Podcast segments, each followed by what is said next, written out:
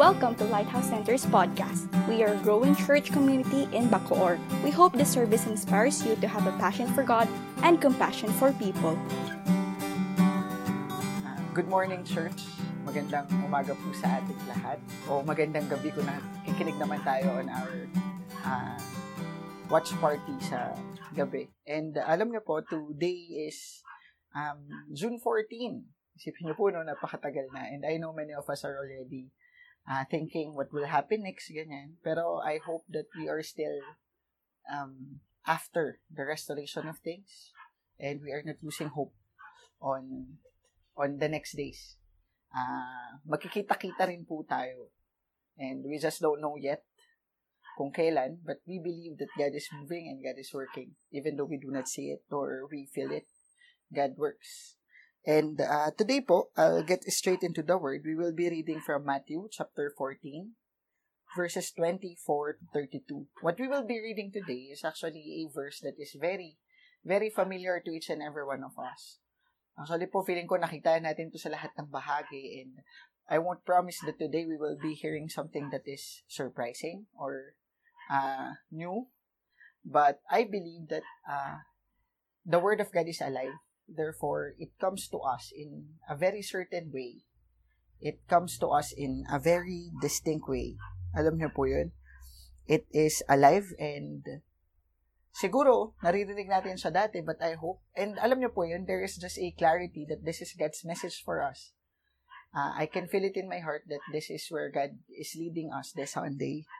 And um, ayun po, I hope that we will be reading it and we will be studying it with a heart that is expectant still. And uh, trying to know where God is, ano yung sinasabi sa atin ng Panginoon sa mga verses na to. Sige po, uh, basahin natin siya. And the boat was already a considerable distance from land, buffeted by the waves because the wind was against it. Shortly before dawn, Jesus went out to them walking on the lake. When the disciples saw him walking on the lake, they were terrified.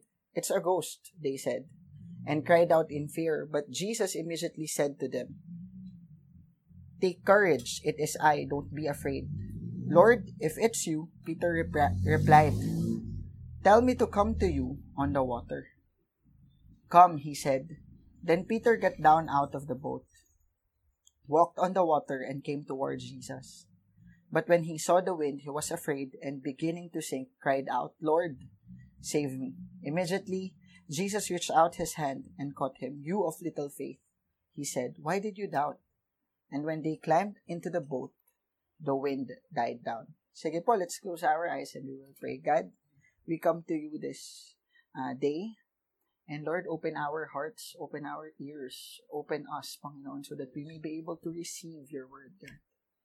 Kaya nyo, Panginoon, na pupunta kayo ngayon dito sa kinalalagyan namin kung nasaan man kami nakikinig o nagsasalita ngayon o may ginagawa ngayon, I know, Lord, that you are sovereign enough, Lord, to instill things in our hearts and change us. Lord, we come to you, reveal things to us in a very personal way. Thank you, Lord. In Jesus' name we pray. Amen and amen. Alam niyo po, um, itong kwento na to, kung maaalala ninyo, ito yung lumakad si Peter sa tubig. It's when Peter walked on water. Uh, siguro masikat siya ng Jesus walks on water, di ba? Pero we have also to identify it that Peter also walked on water.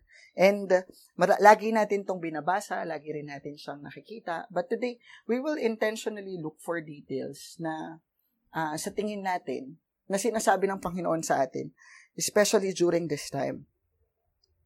Uh, uh, the first thing that we have to note when it comes po sa dito is um, the first line that I would like to emphasize is, Lord, if it's you, Peter replied, tell me to come to you on the water. Now, pag tinignan natin yung verses, tingnan po muna natin ha, so that I will give you a good introduction pagdating dito, bago natin sa tuluyang aralin. Nakalagay dito, Lord, if it's you, Peter replied, tell me to come to you on the water. And nakakatuwa po na kasi dumating si Jesus, si Jesus kasi nagpaiwan siya kasi nanalangin pa siya eh. Uh, this is after the feeding of the 5,000. Tapos siguro napagod si Jesus o kaya na-stress siya sa dami ng mga na-meet niyang tao. Tapos upon doing that, humiwalay muna siya, pero binilinan niya yung mga disciples to cross over the lake. At siya naman, ngayon, nag-pray siya overnight. And on the fourth watch, that's 3 a.m. to 6 a.m. in the morning, that's the fourth watch.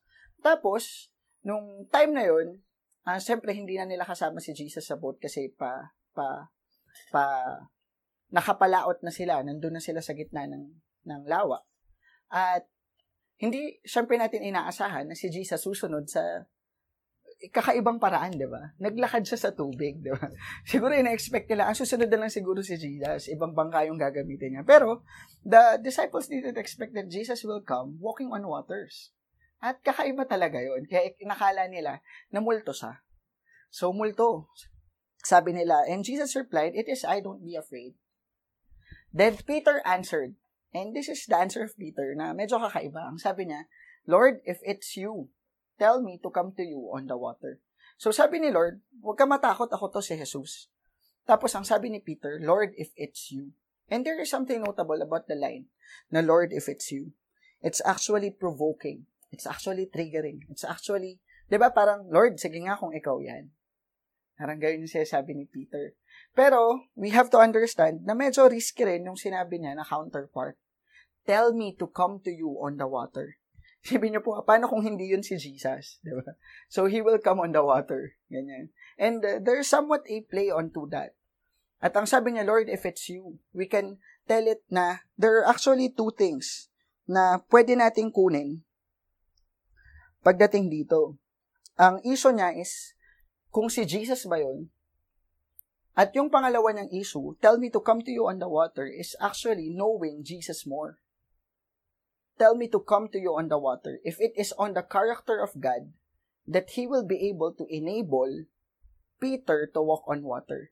Few chapters before this in Matthew chapter 10, ang sinabi na ni Jesus sa mga disciples, I have given you authority. Meaning, Jesus already casted power towards the disciple. There is already a power residing in them. And He was waiting, and there is only uh, few things para ma- makita nilang nangyayari at gumagalaw yung kapangyarihan na to sa buhay nila. So, kaya ang sabi dito ni Peter, it, it actually triggers what? Is it Jesus? Secondly, it it asks of the power of Jesus. So, si Jesus, si Jesus ba yun? Pangalawa, sino si Jesus? Makapangyarihan ba talaga si Jesus? And we know that this question falls where? This question falls on the question of faith. Hindi po ba? Sino si Jesus? Ikaw ba talaga si Jesus? Totoo ka ba? Pangalawa is, totoo bang makapangyarihan ka? And these are the question of Peter during that time. So it was actually his uh, trigger. Yun yung gusto niyang ipakita dito. Yun yung gusto niyang makita dito. It was a question um, that he wants to clear. That is what he is trying to do. Peter tried to test God. Peter tried God. Peter triggered. And not only that, Peter tried to test his faith as well.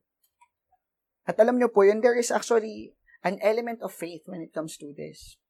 Um, kaya po, ang pag-uusapan natin today is um, the fourth step of faith. The fourth. The fourth step of faith. At alam nyo po, yung una natin doon is, uh, yung una natin doon is that we have already discussed it. It was actually, number one, the first step is to ask. Katulad nung pinag-uusapan natin, ang sabi ni Peter is, Lord, if it's you, tell me to come to you on the water. At alam niyo po, ang kakaiba kasi dun sa, sa sinabi ni Pedro na yon is, um, tell me to come to you on the water. Um, si Pedro, hindi siya basta inutusan ni Jesus na, Peter, come. Yes, there is actually a commandment to come. Pero who initiated it? It was Peter who initiated it. It was Peter who asked to come out of the water. Ang galing po, di ba? Because sometimes, uh, we might be thinking that it is a test o kaya nagbigay si Lord ng platform talaga at sina-challenge na tayo para tibayan o galingan. Pero pagdating dito sa kwento na to, it was Peter who asked for a test. It was Peter who is asking It is Peter who is asking na, Lord, I would like to walk on waters. Lord, I would like to come to you on the water. Hindi po ba? Napaka-courageous nung question niya. Sabi niya, tell me to come to you on the water. Sabi niya, Lord, sabi niya, utusan mo nga ako na lumapit sa'yo. There is actually two recognitions upon it. May marirecognize tayong dalawang bagay doon. May marirealize tayo. Unang-una, gusto niyang pumunta. Pangalawa, he knows that he won't be able to come lest Jesus enable him to do so. So, um, he is after the will of God still, but he expresses his desire. Lord, tell me to come to you on the water. Lord, I would like to come to you. But I know I won't be able to come unless you do it. At nang hingi siya, nang hinahanap pa rin yung kalooban ng Panginoon sa buhay niya. Kakaiba po yung attitude niya sa paglapit, di ba? It is actually a pose of number one, that's submission. And number two, that's obedience. It's submission. Lord, tell me to come to you. Sabihin mo na lumapit ako sa iyo kasi hindi ako lalapit hanggat di mo inuutos. At kapag inutos mo, susunod ako. Alam niyo po yun? Peter asked. Peter asked. Ang tagal na po natin pinag-uusapan. For some weeks, siguro two weeks ago from the past two weeks, we are always talking about asking, seeking, and knocking. And there is something special about it. I guess the season really calls us to seek, to seek, to ask. And now Peter is asking Jesus, Jesus, I'm asking you, tell me to come to you on the water. Hindi po ba? Peter can just come. Peter can just come. But he would like Jesus to, to tell him to do so. So he asked, Jesus, I would like to know your will. I would like to submit to you. I would like to obey. And the second thing is that Peter obeyed. Jesus said, Come. Nabasa po natin dun sa verse. Sabi niya, Tell me to come to you on the water. And Jesus responded right away. Sabi niya, Come, he said. Then Peter got down out of the boat. At alam niyo po, yung sumunod dito is obey. That's the second step. The first step is ask. The second thing is to obey. Okay. Madalas nangihingi tayo kay Lord ng, Lord, anong direction mo sa buhay ko? Oh, that's enough. Tama, nasa first step ka na. But it isn't complete in there. The second thing is, we have to obey. Then Peter got down out of the boat. And what's so special about going down to the boat? Of course, tubig po yun, di ba? At alam natin nalulubog sa doon. That is uh, common na perception natin. Yun talaga, on science, on the natural earth, di ba? Yun talaga yung mangyayari, lulubog sa doon. But you know, Peter portrayed a very special a very vibrant faith, a very bold faith. Pagdating po dito, it was an amazing obedience. but we have to remember that it wasn't Jesus who asked for the amazing to happen. It is Peter who asked for the amazing to happen. Jesus responded over what was asked. Ask and it will be given to you. Seek and you will find knock and the door will be open to you. So whenever we ask, alam niyo po yun, especially with an essence of submission and obedience, nakikita natin na nagmamatch. Mabuti pareho yung kalooban ni Peter at ni Lord pagdating dito sa panahon na to, no? There is somewhat a sensitivity on what God would like Peter to do. On what Jesus would like Peter to do. And, um, And the second thing that God granted is that He granted it because Peter is willing to obey. Ask, then obey. And he was able to walk on the waters. He was, he was able to walk on the waters. Alam niyo po kasi dati, ang feeling ko is that God granted, God just granted Peter the ability to walk on the water. Pero what is amazing about it is that Peter actually initiated it. Peter would like to do it. Peter asked for it.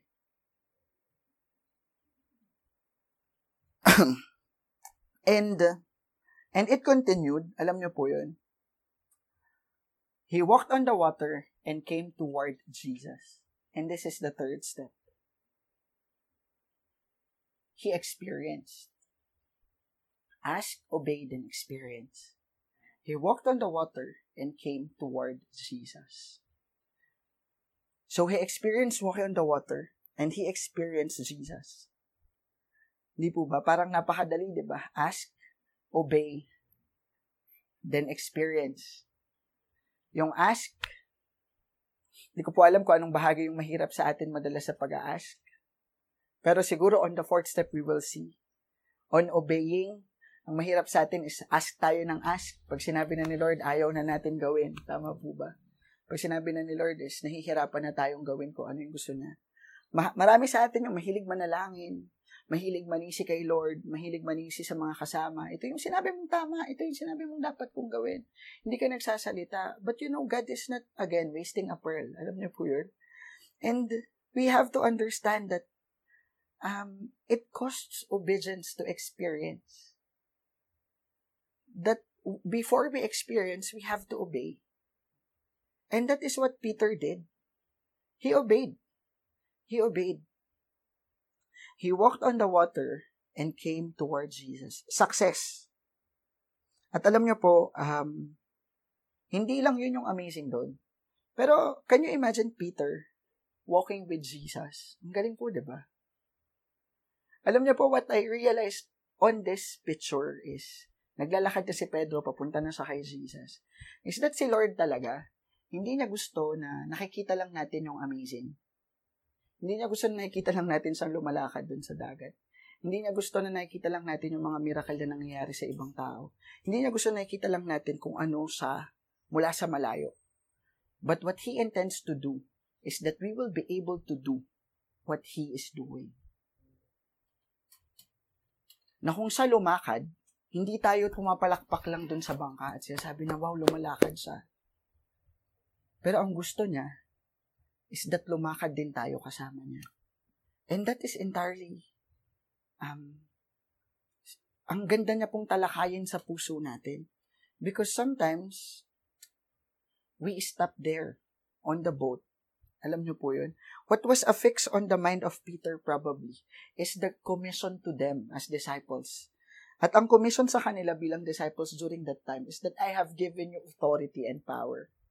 At sabi niya, then I will be able to do it. At alam niyo po, he, he, he, he is not wrong. He isn't wrong. When Jesus walked on water, Peter, hindi lang sa tumayo doon, hindi lang sa lumuhod at wow, amazing, no. He did the amazing. Hindi talaga gusto ni Lord na tagatingin lang tayo. Gusto niya, magawa din natin yung malupit. Gusto niya hindi lang tayo tumitingin sa lumalakad sa tubig, gusto niya makalakad din tayo sa tubig. And that is what experience means. Not just that we are healed, but we become a healing to other person also. Not just that we are, um, that we experience miracle, but God will also work miracles through us. But, success na, alam niyo po yun, nag-succeed na si Pedro, pero siguro halfway or one third of the of the traveling period, he saw the wind and he was afraid. We know the story. Lumubog si Pedro. Hindi po ba? Alam natin yun. He saw the wind and he was afraid. Pero alam niya po, kapag binalikan natin yung verse 24, yung pinakaunang verse na binasa natin, ang sabi niya doon, and the boat was already a considerable distance from the land, buffeted by the waves because the wind was against it. So even before this time that Peter walked, there is already winds. Pero alam niya po, so malakas na yung hangin nung naglalakad si Pedro. Pero alam niya po, when he is walking, while he is in the middle of that experience, succeeding, bigla niyang napagtuunan ulit ng pansin yung una niya nang na-overcome. Kasi dati ang feeling ko, biglang may dumating na malakas na hangin. Tapos na-distract si Peter. Talaga namang nakaka-distract yun, di ba? Pero alam niyo po, ang ganda rin itong view na to kung titingnan natin because the situation didn't change. Hindi nagbago yung sitwasyon. Malakas na talaga yung bagyo nung una pa lang. Malakas na talaga yung hangin nung una pa lang. And Peter walked on the water with with raging waves and strong winds. Pero alam niyo po, along the way, he was distracted again. And he saw the waves. He saw the wind rushing against him. And it isn't a new situation. Hindi sa bagong sitwasyon. Hindi sa bagong sitwasyon. Alam niyo po, hindi nagbago yung sitwasyon ni Pedro. Ang nagbago ay yung tiningnan niya. It was what he saw. Yung focus niya yung nagbago. Nung nakatingin sa kay Jesus, nakakalakad siya. Nung tumingin siya sa bagyo, lumubog siya. Hindi po ba? Looking at Jesus, he walks. Looking at the difficulty, he sank.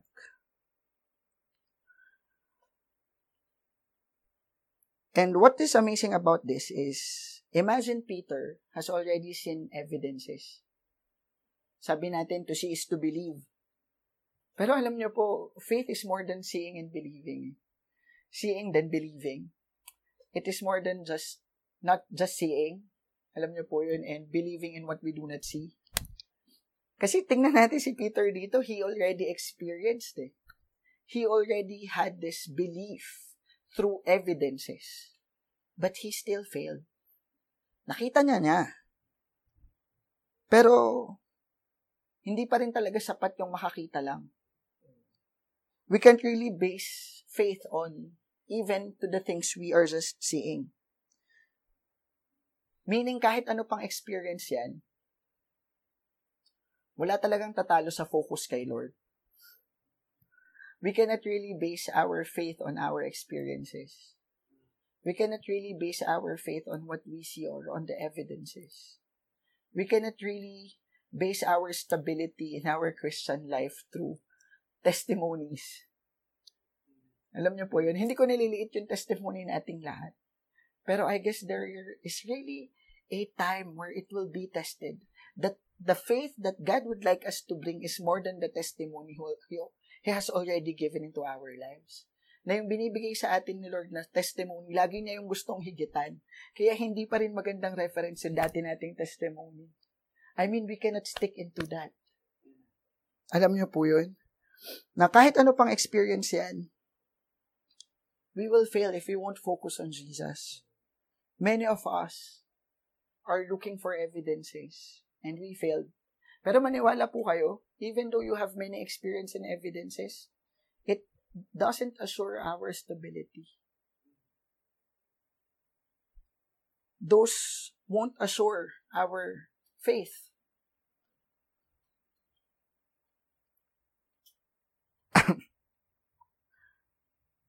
um, if you would ask what endangered Peter's life, ano po ba yung nag-endanger sa Peter ni, ay sa buhay ni Peter? Ano po kaya yung naglagay sa alanganin sa buhay niya? Siguro po ang sagot nating lahat is yung malakas na hangin. Yung malakas na hangin at yung bagyo. But what really endangered Peter, alam niyo po kung ano yun? It was his faith. It was that little faith that Jesus described.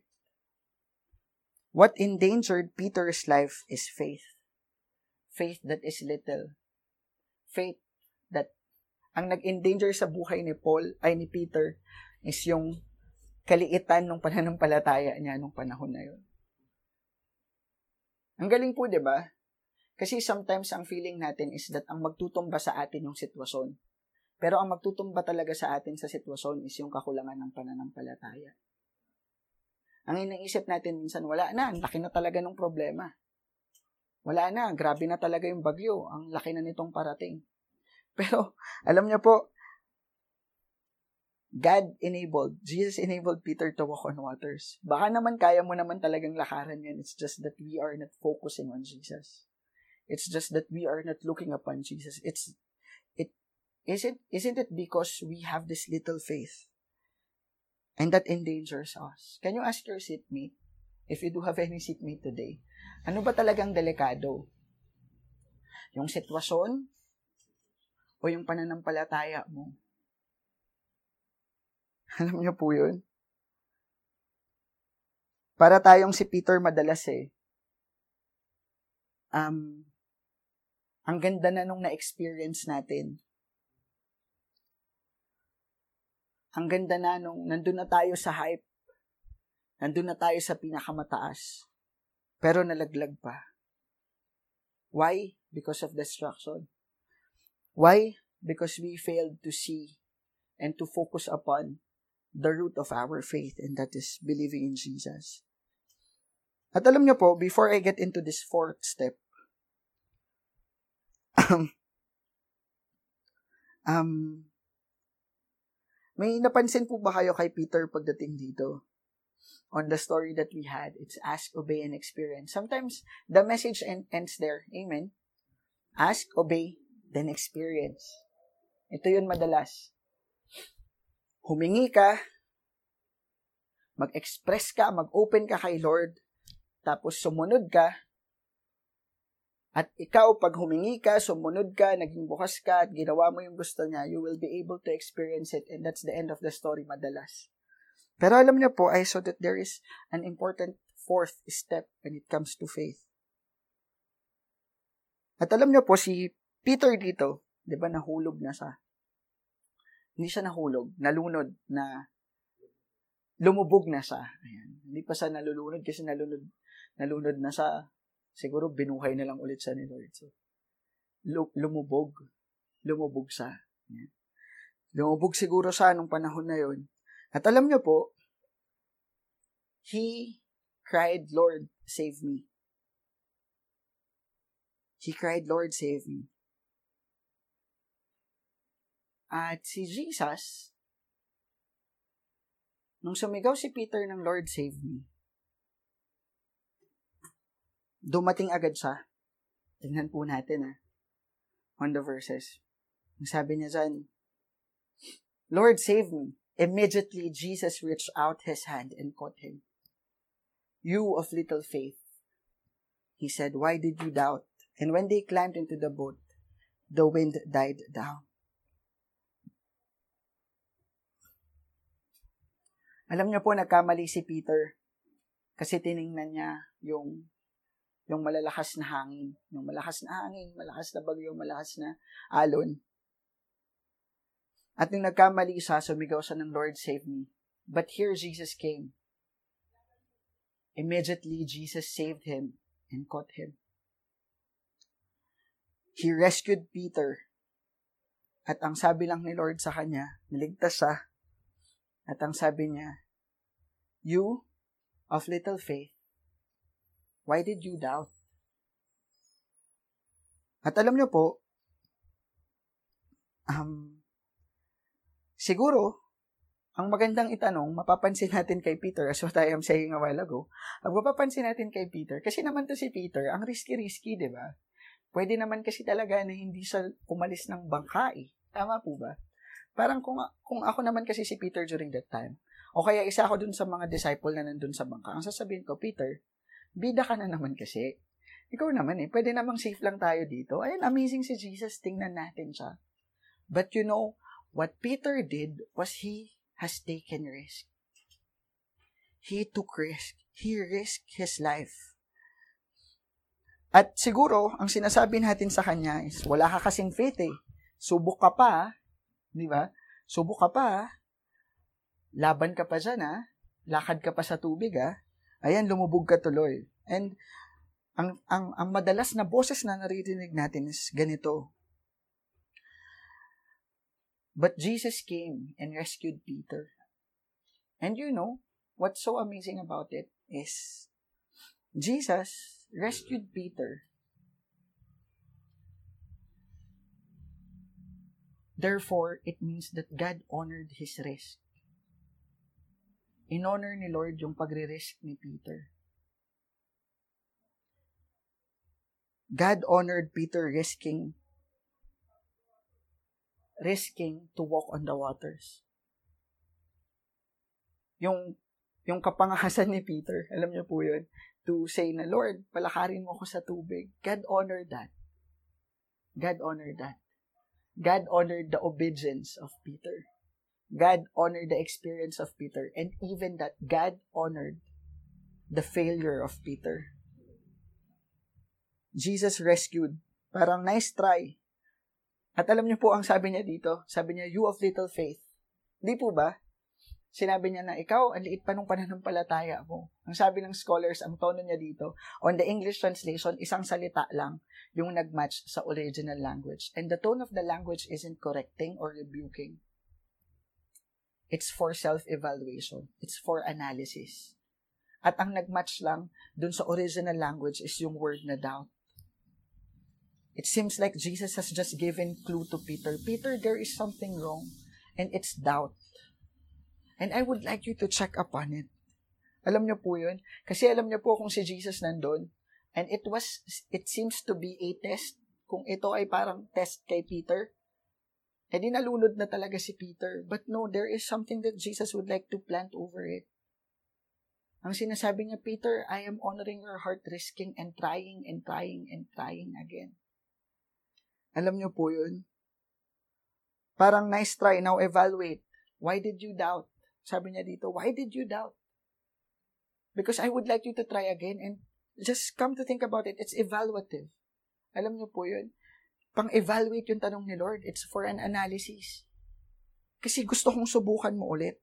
At alam niyo po, pagdating nila dun sa pagdating nila dun sa sa bangka, pang-asar. Nakakatawa po. Nakakaiba yung nangyari dun sa bangka. Pag akyat nila ng bangka, in verse 32, and when they climbed into the boat, the wind died down. Hindi po ba? Sakto. Kung kailan hindi naka, kung kailan okay na na may bagyo dahil nasa bangka na sila, doon nawalan ng bagyo. Meaning it was really just for a test to Peter. Meaning the situation where Peter was, was actually for him.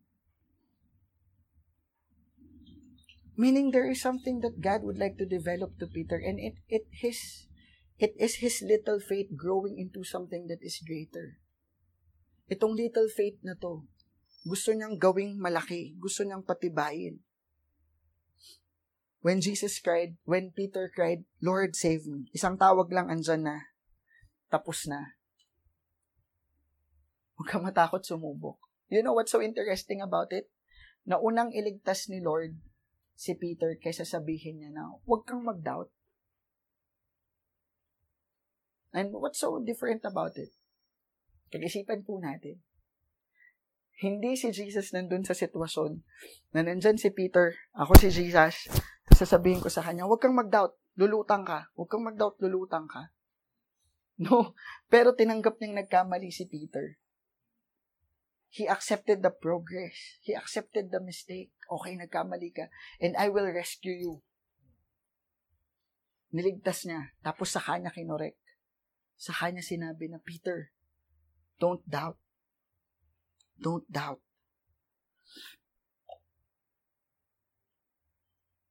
Hindi po ba? Why? Because God would like to encourage Peter to try again. Hindi niya tinurn down yung ugali ni Pedro na palasubok. Hindi niya tinurn down yung, yung ugali ni Pedro na nag initiate asking, longing for experience and obeying.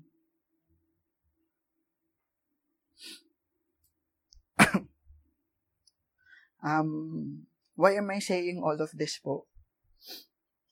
Because I found in my heart, um, I found it in my heart na um, uh, many of us, and God might be impressing this to me also, because alam niyo po yun, uh, it is a very usual story. It is a ve- very usual story. Pero, um, pag tinignan po natin is that, ang sarap itanong kung meron pa rin ba tayo nung nung ugali ni Peter that we still ask and long for experiences that we still have the audacity the, the courage to obey even even to the risky parts, even to risks. Kasi hindi simple yung hinakbangan ni Pedro eh, lumakad siya sa tubig. Pero alam niyo po, a greater question would be, ngayon ba kaya pa rin natin sumunod kahit sa mga bagay na mahirap gawin? Um, alam niyo po yung fourth step? Yung fourth step is to try again. To try again. That in our faith, it isn't really um, ask, obey, experience. There is always a challenge to try again. Because even though we have experienced it, we know that in the end, possibly we will fail.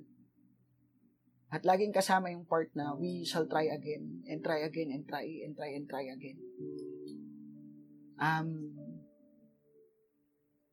alam niyo po, uh, si Peter during this time, siguro natalo siya. Natalo siya. Kasi lumubog siya eh. Pero hindi rin natin makaka, maikakailang nanalo siya kasi out of all the disciples, siya lang yung nakalakad sa tubig. You know what I am trying to point out? That many of us might be afraid of the risks. Many of us are still afraid and scared. Hindi ko po alam kung bakit siguro sa na-experience natin dati, sa frustrations natin. Siguro sa broken promises, Siguro sa failed expectations, sa disappointments natin.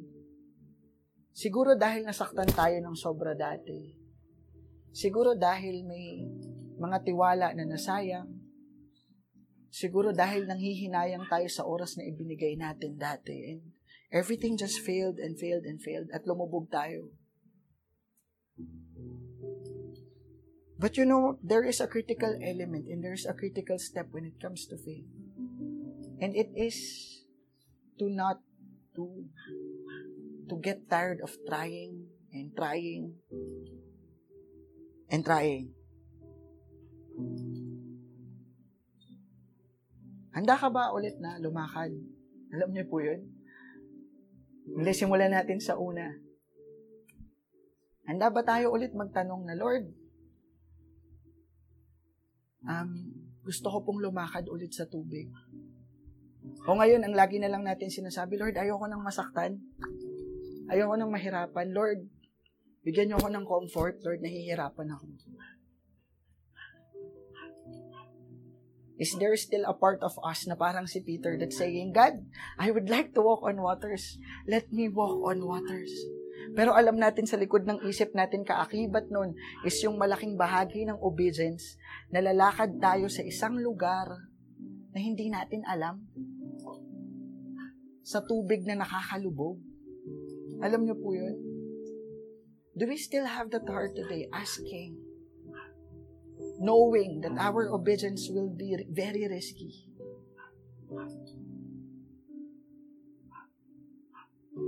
Do we still have that heart that expects and would like to experience?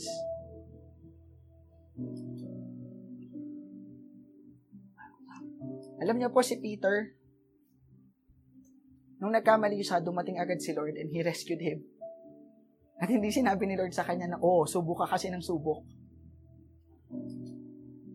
Alam niyo po, bago, niya, bago pa siya mag-fail na experience niya.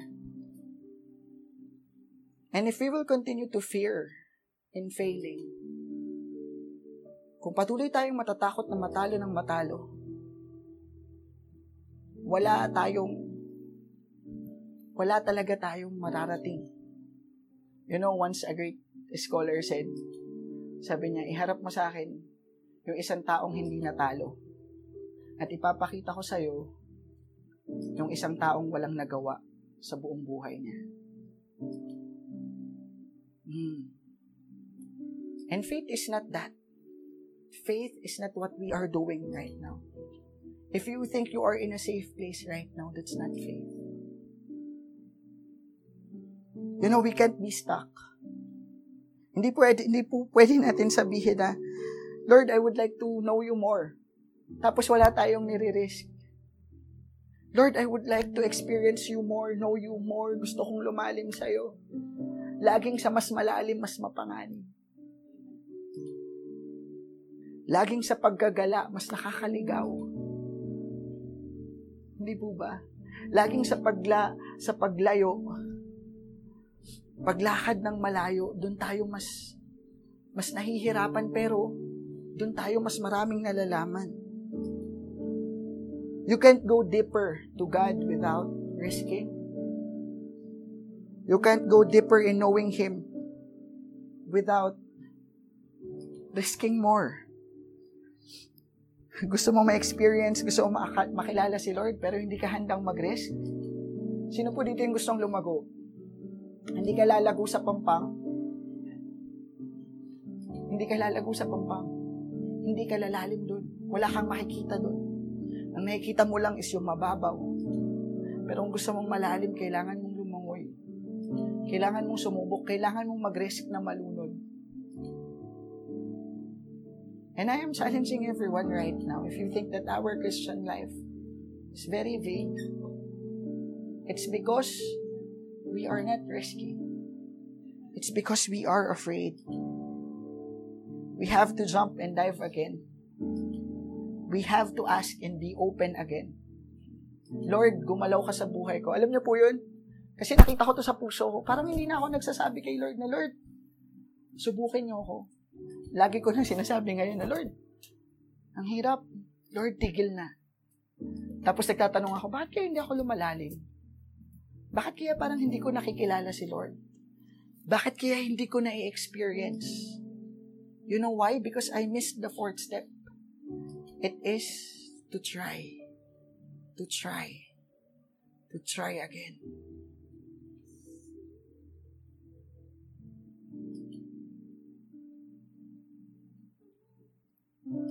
We can't live in fear.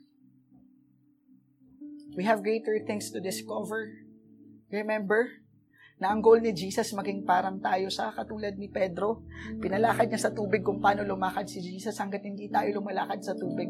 There are greater things to discover in this Christian life.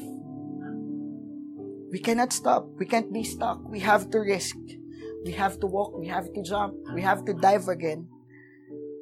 We can't live in fear again. Don't stay in calm waters. I will be ending with this line from Oswald Chambers. Ang sabi niya dito, if you believe in Jesus, you are not to spend all your time in the calm waters just inside the harbor, full of joy, but always tied to the dock. You have to get out past that harbor into the great depths of God and begin to know things for yourself. You would like to discover God more? Risk. Try again. Dive. Isugal natin yung pagkalunod. Isugal natin yung buhay natin para makilala pa ng mas malalim ang Diyos. Para makita natin at ma-experience natin siya. If you're asking, Kuya, Pastor, why am I not experiencing God? Because you are not risking. Because you are not trying. Trying God will always be risky. Experiencing God will always cost risks. Amen.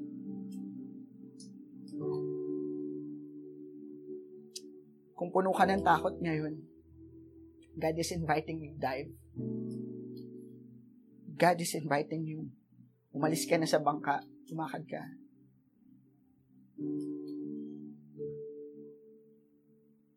kung masyadong komportable yung Christian life, hindi ka talaga magde-develop dyan. Walk. Walk on waters. Walk on waters. Risk. Give more than what you are giving. Do what more. Do what you do more than what you are doing. Amen.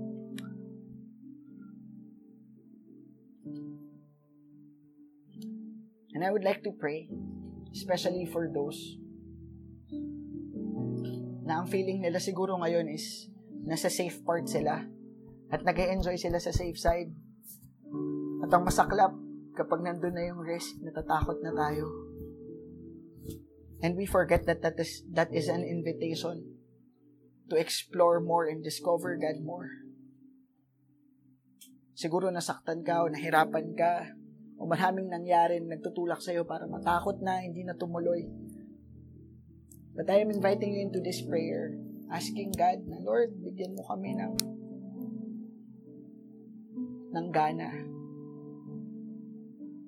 Bigyan mo kami ng kalayaan sa takot na to. If that is you, I would like you to pray with me through this prayer. God,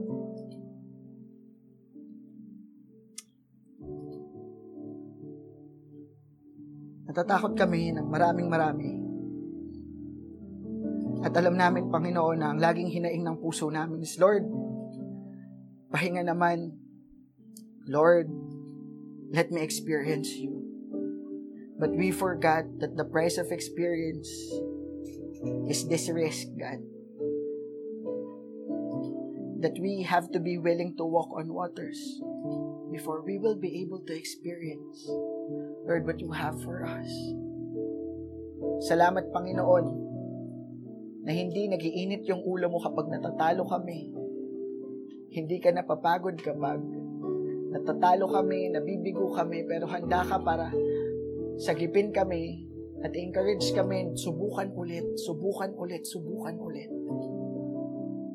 Maraming takot sa puso namin, Panginoon. Pero Lord, tulungan mo kaming ma-overcome to lahat. Tulungan mo kami, Panginoon, na muling lumakad. Tulungan mo kami, Panginoon, na muli, Panginoon, maghangad ng mas marami pa at mas malalim na pagkakakilala sa iyo. Huwag mo hayaang nandito lang kami, mas stuck kami. Dito, Panginoon, sa pampang, at wala kaming nakikita na iba pa. Huwag mo rin hayaan na maging masaya kami na nandito lang dahil alam namin ang kagustuhan mo para sa amin ay doon sa malalim dun sa mas maganda. Lord, today we come to you. Open our hearts. Change us. Huwag mo kami hayaang mabuhay sa takot. Tulungan mo kami, Panginoon. Na muli, maghangad, sumunod, at maranasan ka. Salamat sa inyo, Lord. In Jesus' name we pray.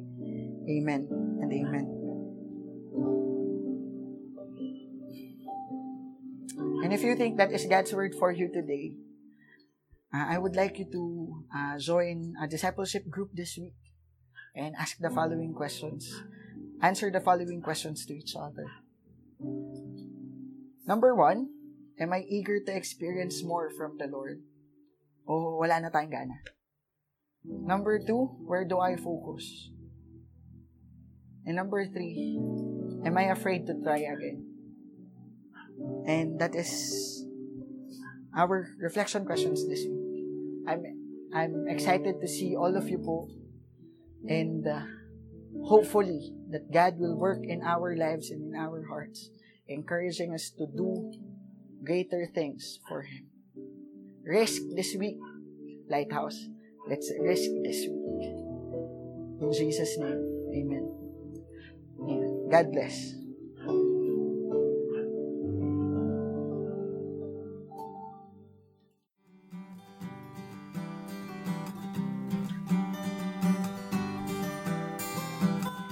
For listening to this week's podcast. We hope you are empowered and encouraged to have passion for God and compassion for people.